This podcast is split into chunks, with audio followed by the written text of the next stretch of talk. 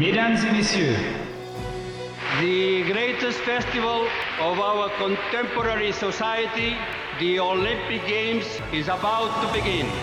this is gonna be close.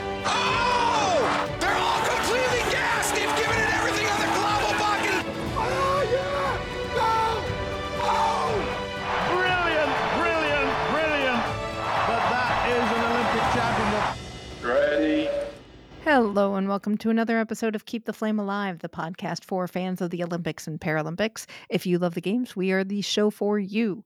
Each week, we share stories from athletes and people behind the scenes to help you have more fun watching the games. I am your host, Jill Jaracz, joined as always by my lovely co host, Alison Brown. Alison, hello, how are you? I stayed up too late preparing for the show today, which actually gets us totally into the mindset of where we're going to be doing daily shows. right, right. We are getting close to one year to go to Paris, which means Alison and I need to start exercising those daily show muscles. Getting to talk about that. So, as we are about halfway through our Year of Seoul 1988, we wanted to take a look at the full opening ceremonies and see how it was and how it compares to more recent games and what is planned for Paris. Let me put the music on here, get us in the mood.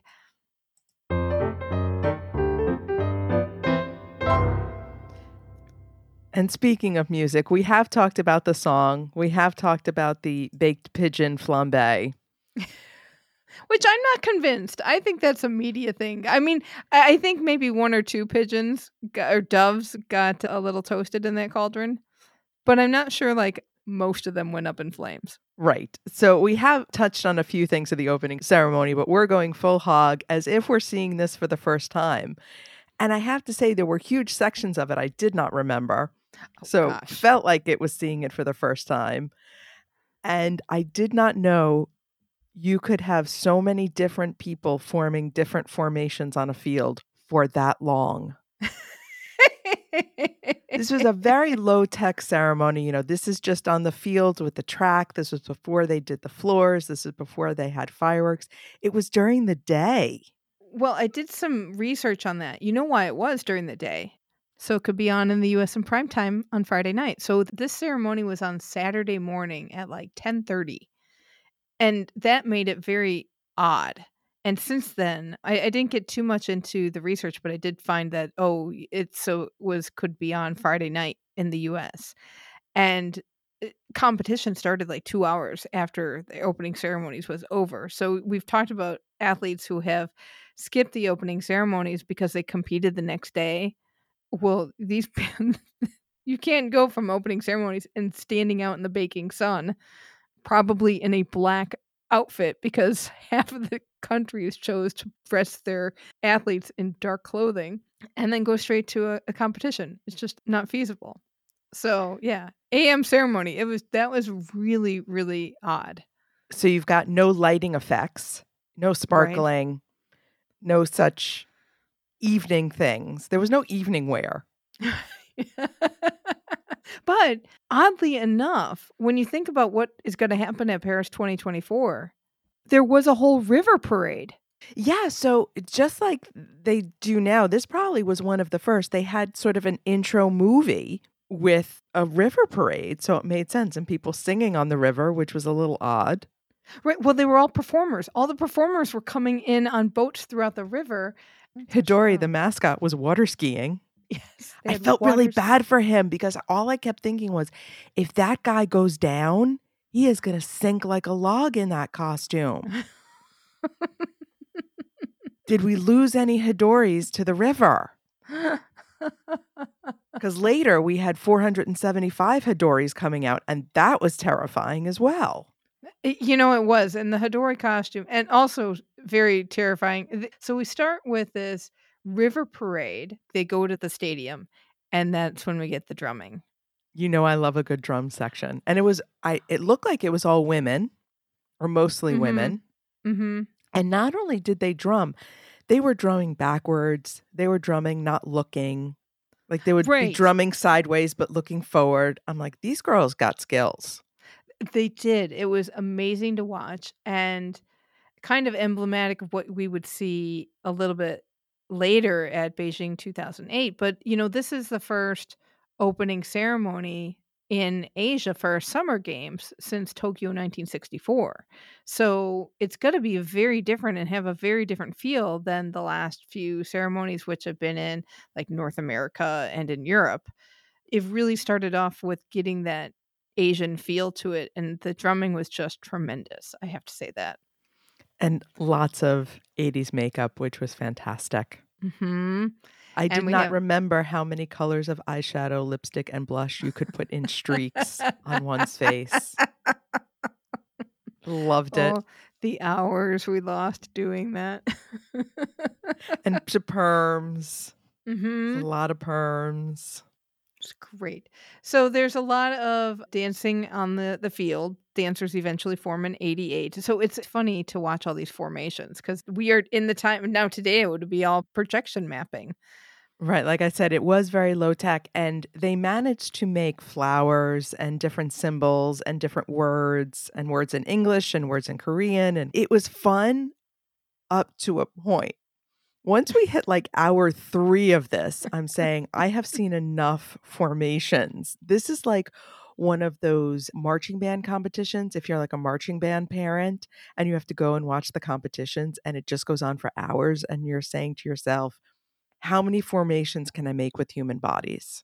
Well, I was surprised that it, I thought it was just going to be the beginning, and I wondered, well, where are all these extra performers that are coming in that were on the river parade? Here and then we found out come. they, they came at the end too. But Parade of Nations, wow, there were some themes in clothing. There were some themes. I have four themes. Okay, Okay, Let's so my four themes, my four themes was where you had the traditional costume, mm-hmm. you know, Swaziland, Lesotho, they included some of those. You had the tracksuit. Mm-hmm. Okay, then you had the smooth criminal, which Bulgaria was the best example of this.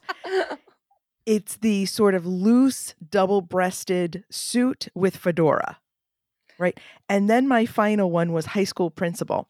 And that's sort of the midi skirt with oversized sweater and white pumps. Yes, I felt bad for everybody who was stuck in a sweater. A lot of sweaters. I forgot what that boxy blazer looked like. Especially some of somebody had it like it might have been Switzerland who had a really pronounced shoulder pad in those boxy blazers, those boxy double-breasted blazers. Lots of black and khaki and cream and white. And you know, you're in the middle of the day and it's September, so it's still going to be pretty warm, I'm guessing. And these poor athletes and officials are standing out there in like dark suits with some very boring stuff. Lots of oversized cardigans. hmm The US had these sort the women had these light blue cardigans and white skirts and it was oh dear, what sort of Mormon convention was happening there? it was not good. But I do have sort of an honorary mention for another category of which there was only two. Okay. Norway and Canada apparently are ice cream salesmen. Red bow ties with these sort of white shirts and these odd little caps. and then Canada had frisbees, which they decided to start throwing out into the audience. Did somebody lose an eye because of a Canadian frisbee? That's what I really want to know. I one more category I would add. Oh, along with your native dress, best examples were Mongolia. Yes, capes and speedos. Yes, that was incredible. And before Peter Tafua, there was a woman flag bearer at Seoul 1988 who was also slicked up. I mean, she had a full on native costume that had like a coconut kind of belt, but her top was covered. But boy, her shoulders were all oiled up.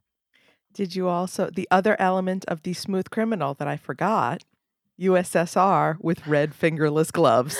I was just gonna say, I hope you're saying the red fingerless gloves. And so fingerless, they didn't even have like finger holes. The whole Yes. hand just went in. I was thinking, what in the material girl, early Madonna situation was happening in the Soviet Union at that time? The other color I thought was very unfortunate was the prominence of gold. Yellowish, goldish, goldenrod. Australia got st- the women got stuck in these all gold dresses with big long jackets on. It was not pretty. I think you're being kind calling them golds because my note on, in Australia is these poor women look like mustard jars. They did look like mustard jars. One other sighting, did you notice that with Thailand, Miss Miss Universe, Universe. Yes, I have her name written down. Yeah, so Miss Universe 1988 was from Thailand.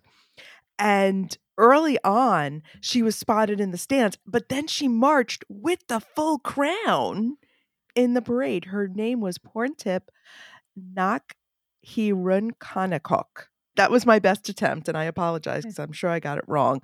But yes, and interestingly enough, in the 1988 Miss Universe pageant, Miss Korea was the first runner up.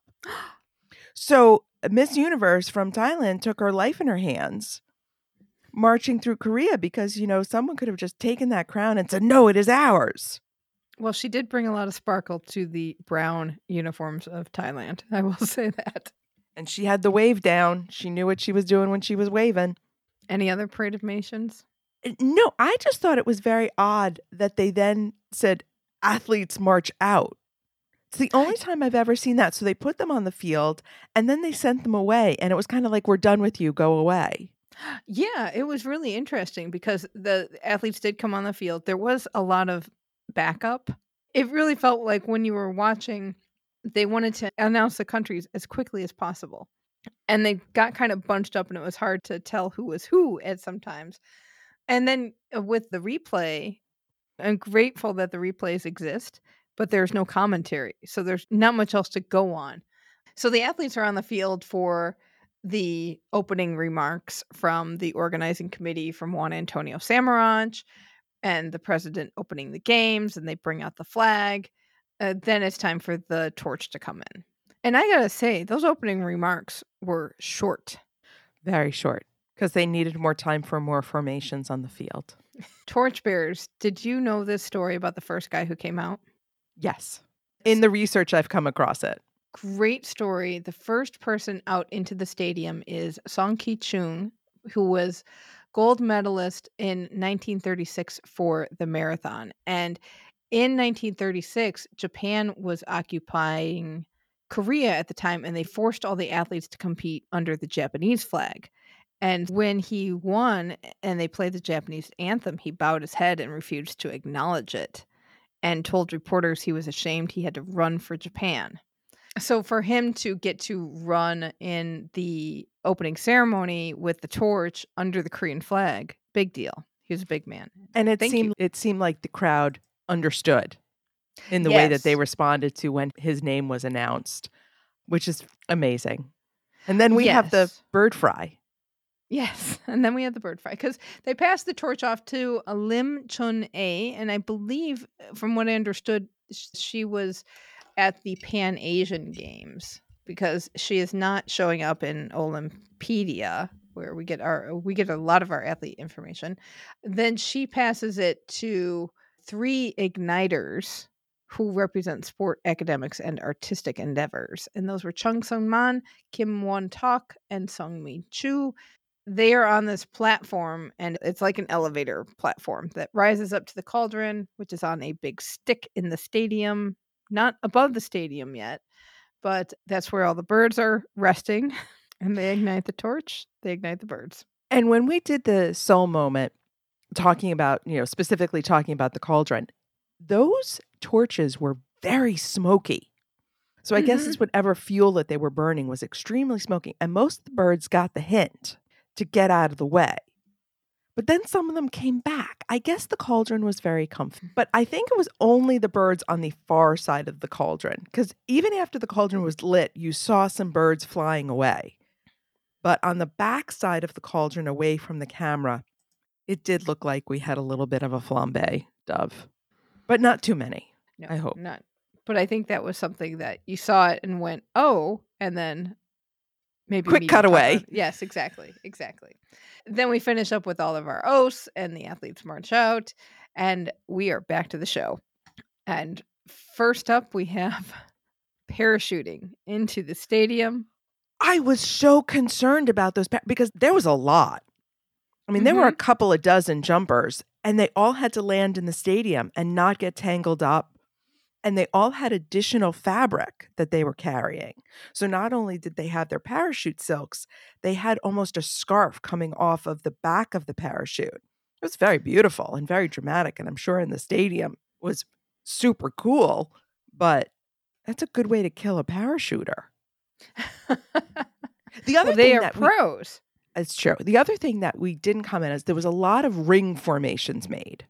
hmm Yes. So we they did it in the air. Yeah. Right. The skydivers did it in the air, they did it on the ground. Lots of dancers did different rings. So they did the rings in many formations and ways. And then we get back from modern times, we go back to traditional Korean stuff and do Huakwan dance. Sometimes they would show the scoreboard and the Jumbotron that would announce what this was. So we know what the different segments were, not consistent all the way throughout the show. Not surprised that it was, but this is what I could kind of make out.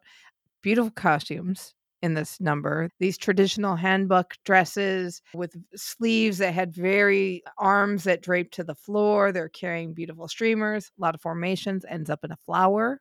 Very nice. I thought that was a very cool one. Then it dissolves to this I don't know what it was, but all these dancers come out with big giant masks on long poles that were animal heads or freaky heads and monsters and I don't know what was going on. And then they had big freaky heads on the stadium roof too. In balloons. And that was another big thing. There were a lot of balloons.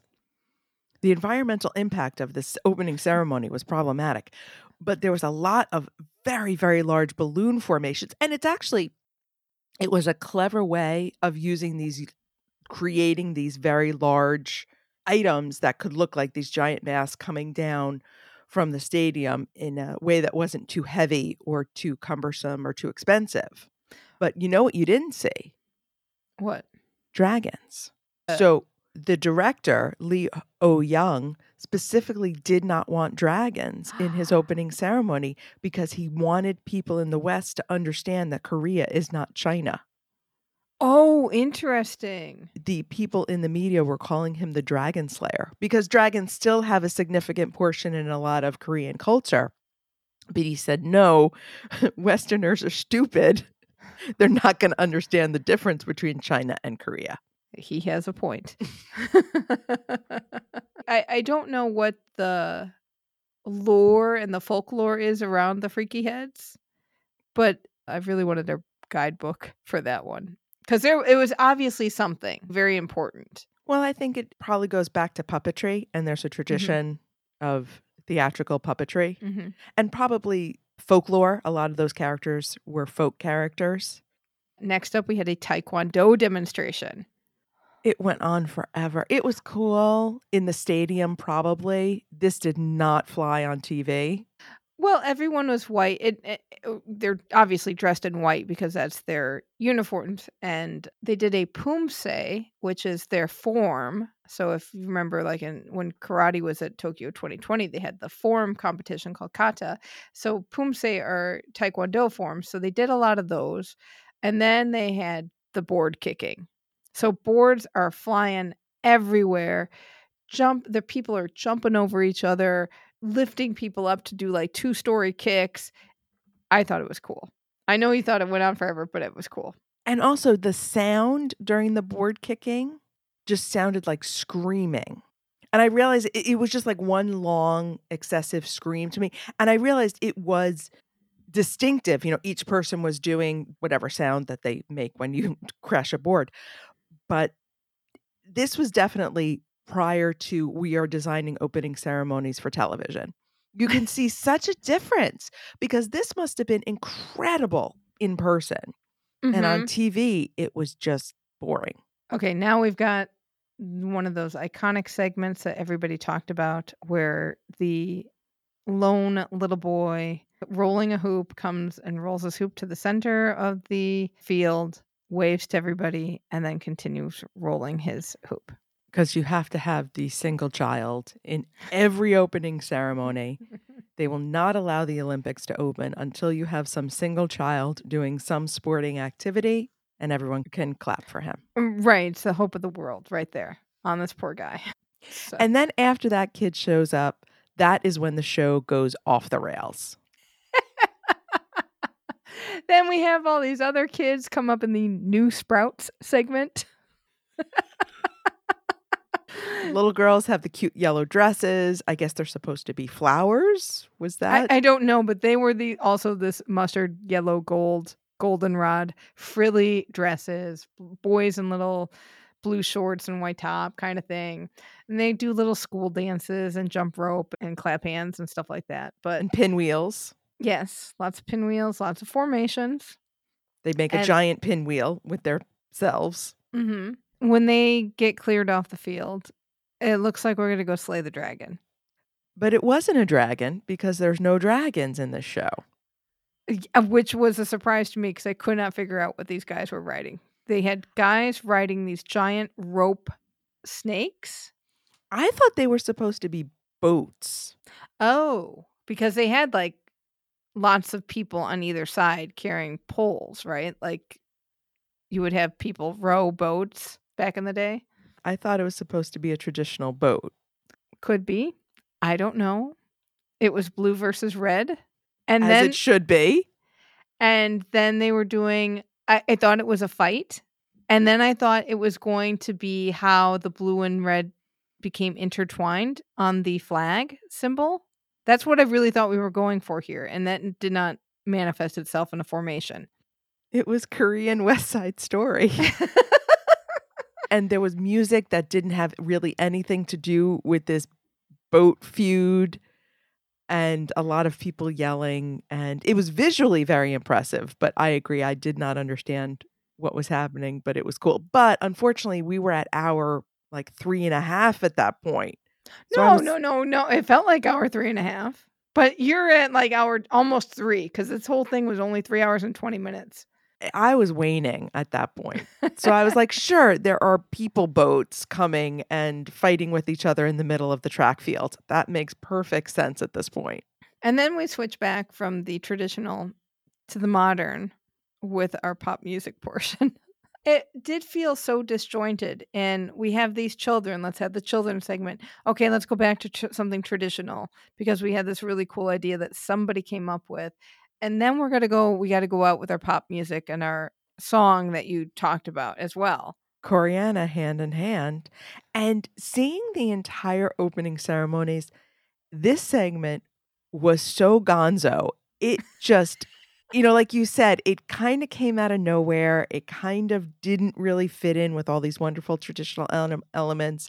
And I thought it was off the rails when I first just watched that segment when I was talking about the song. But to see it integrated in the show, there was this fever dream of mascots. There was a hundred Hodoris coming out, also accompanied by previous mascots. Yes, I said every mascot is there. In and then multiple. you realized, yes, and then you realized there were only five mascots at that point total for summer games.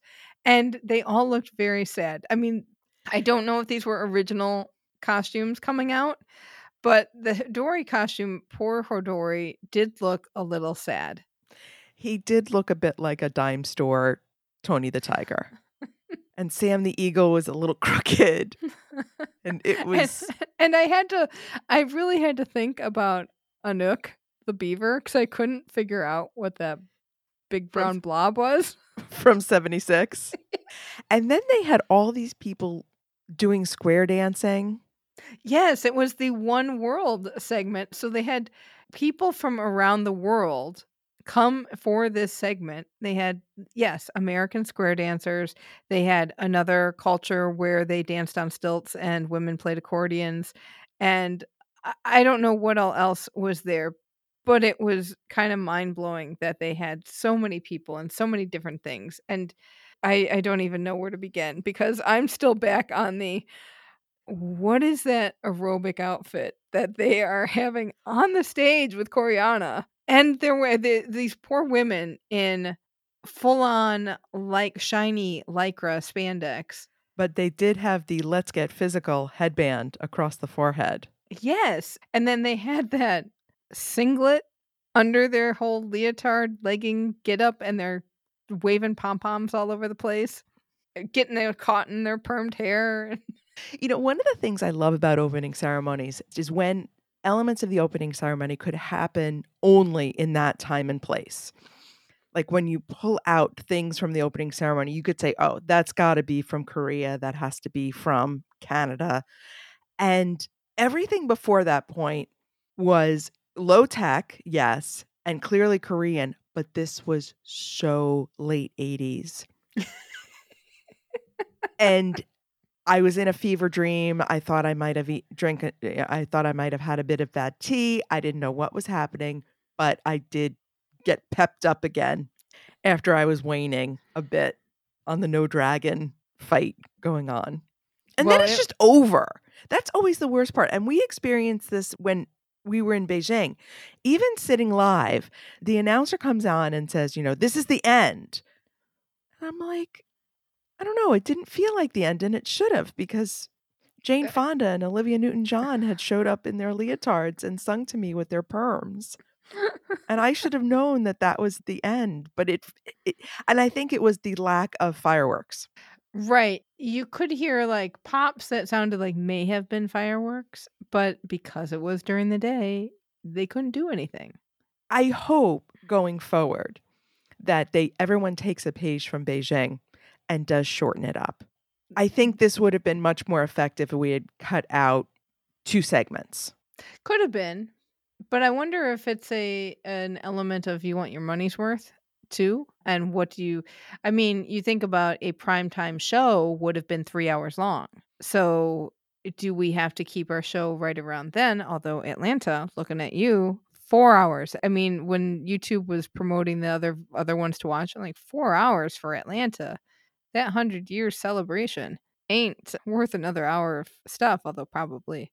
And of course, the Parade of Nations does get longer after this point. Mhm. You know, we've hit the maximum. There's over 11,000 athletes. Every time it's more NOCs than ever before, but it's slow.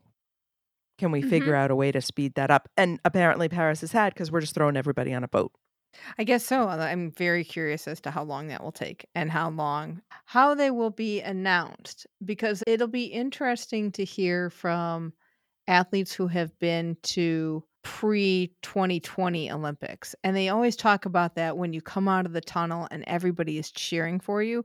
Will it just be one solid state cheering for half an hour because they're going down such a long stretch of river? Or when do you get that moment? Or do you even get that moment because you're all in this together and you don't have the whole United States? out- Where do they announce the countries? Right. And do they then get off the boat and go into the stadium? We haven't gotten the details yet as to where things are going to happen. Where are we going to have the cauldron? Where are we going to have the oaths taken? Where is the show going to be? Or is it going to be in multiple spots? Because now it's really produced for television and the experience of the attendee is secondary. It'll be interesting. It'll be interesting to see how much the attendee experience will differ from the viewer experience. We'll have to see. But this was a fun little walk down memory lane. Did you have a 1988 perm? I did. Yes. Okay, so did I. We'll post some pictures. I had my 1988 perm in probably 1989, 1990, but yeah. We'll post some find it. pictures so you can see that our hair would not have fit in the little hats that they clearly gave away in the swag bag that everyone's wearing. Oh boy. We'll look for those. hey, did you know that we were on Ye Olde Crime podcast? I. uh, That's, that's the only oldish word I know. This was so much fun. If you don't know Yield podcast, check it out. The regular stories are so interesting. Lindsay's voice, who is one of the co-hosts, her voice makes me feel so calm. So I will say As she's telling you about people from the 1800s getting hung, and other dastardly things. and yet you feel so calm. Yeah, exactly. So we were on their interstitial episodes, which are you stumped by the cramp word, which is do you know Victorian slang? And we talked about some Olympics true crime. And uh, you'll have to hear if we were stumped by the cramp word. So we will have a link to that in the show notes. It was, again, so much fun. Thank you so much, Lindsay, for having us on the show. Welcome to TKFLASTAN. TKFLASTAN has been busy. There's a bunch of world championships coming up. We've got athletes who are involved with things. At the USA Track and Field National Championships, pole vaulter Katie Moon won her competition with a jump of 4.90 meters, which is a new world lead. And our hammer thrower DeAnna Price came in second in her competition with a season's best throw of 78.18 meters. She is a little over two meters off her best ever throw of 80.31, which was at the 2021 Olympic trials. But she has been injured and has had surgeries and stuff. So seeing her come back this strong is so exciting. Both women have qualified for World Championships in Budapest on August 19th through 27th. So go TKFLASTAN. Beach volleyball players Kelly Cheng and Sarah Hughes took second place at the Beach Pro Tour Elite 16 in Gstaad, Switzerland. This is their second medal of the season. And I believe their first giant cowbell win. Did you see the giant cowbells they got? I did. And these are all qualifiers, these all points add Yes. up. They are doing very well in the points so far for qualifying for Paris. Geoff Wightman's son, Jake Wightman, who he coaches, Jake is out of worlds due to a sprained midfoot that he thought would be better not by now, but it keeps setting him back. So sadly, he will not be able to defend his 1500 meter title this year. Sailors Maggie Shea and Stephanie Roble are competing in the Olympic test event in Marseille this week. They won the first day of competition and currently stand in third. Yay. And then uh, TKFLASTAN adjacent, we have news on the Caster Semenya case. The European Court of Human Rights found that Caster Semenya's appeal against the Swiss government was not heard properly. So they ruled in her favor for that bit. It opens the way for the Swiss Supreme Court to reader, reconsider its decision, and that might result in the case going back to the Court of Arbitration for Sport and only then might the highly controversial ruling inform. And once it goes back to CAS, then we might start seeing where World Athletics judgments could be removed. This is they have stipulated testosterone levels for women's races.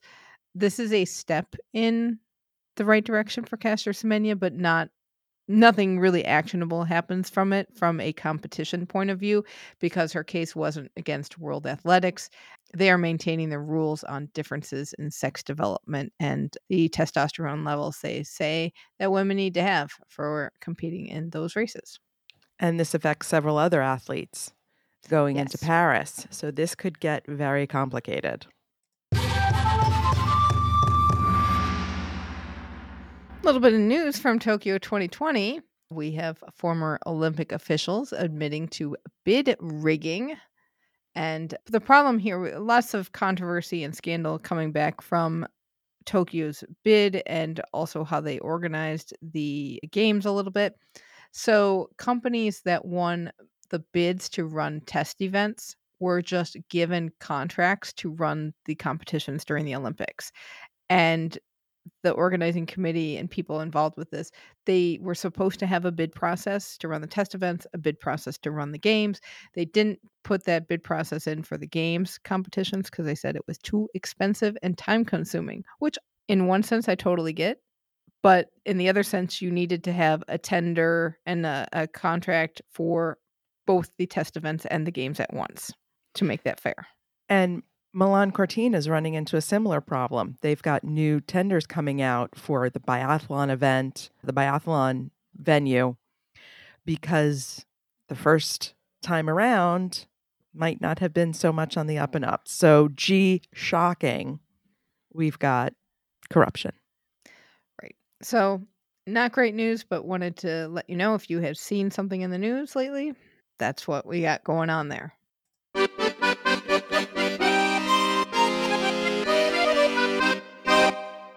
There's been a lot of discussion in different Facebook groups that we're on about I haven't gotten tickets. What can I see? What can I see for free? What's going to be hanging out in the city? And we're starting to get some information about that with the marathon routes and now the routes for road cycling.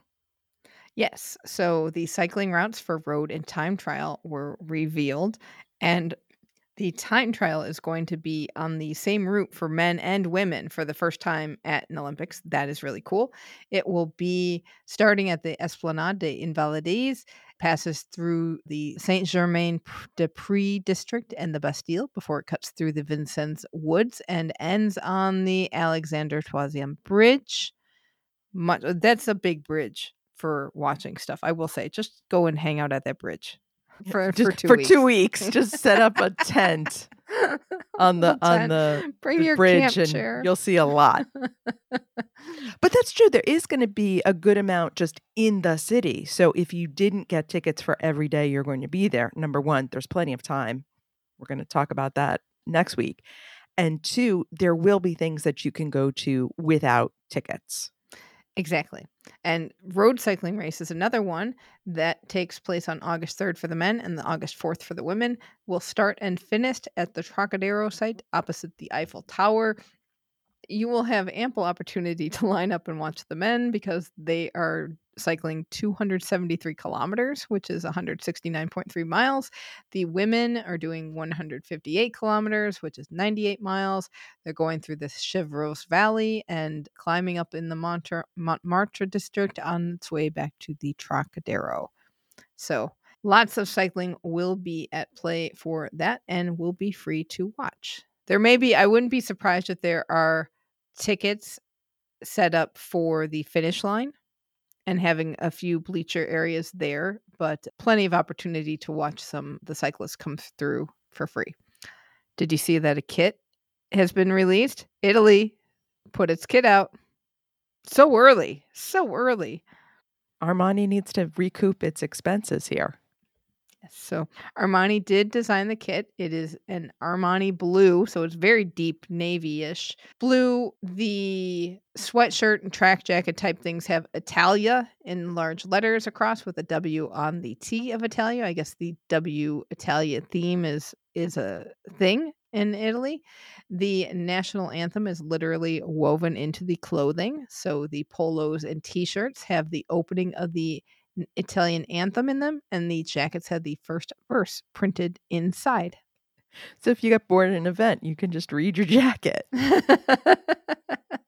but they look pretty chic and uh, something that you would expect from Italy. So I'm I'm excited about them. I'm excited to see Kit.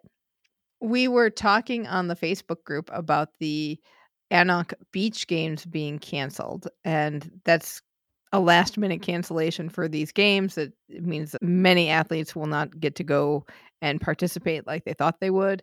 That didn't have a ton of impact on Paris qualifying situations, but this one does. Hong Kong has pulled out of hosting an official qualifying tournament for 3x3 basketball, citing costs. And it was going to cost them 2.55 million US dollars to put this tournament on. They couldn't find a, a sponsor because they say in, in Hong Kong, finding sponsorship post COVID has been hard to get. FIBA has said that Hong Kong is lagging behind in the sports development and was hoping that this tournament would help promote the sport.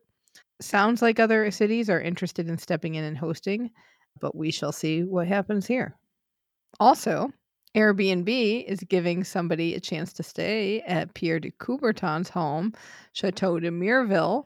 This is like saying in Cinderella's castle at Disney World. This is very cool. this is, but it's funny because booking opens on July 18th at 6 p.m. Central European Time. You may request for a one night stay for two guests that will happen on July 26, 2023. So, my get um, from what I'm getting from this announcement is that two people will get to stay. The house will be open to you for one night on the one year to go. And that's the shtick. You will get to sleep in the room that was originally Coubertin's private study.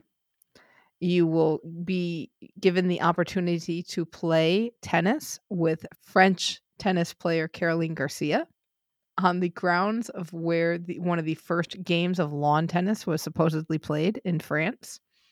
You will get a private tour of the estate given to you by your host, who is Pierre de Coubertin's great grandnephew, Jacques. You will take a punt on the lake where Coubertin developed his love of rowing.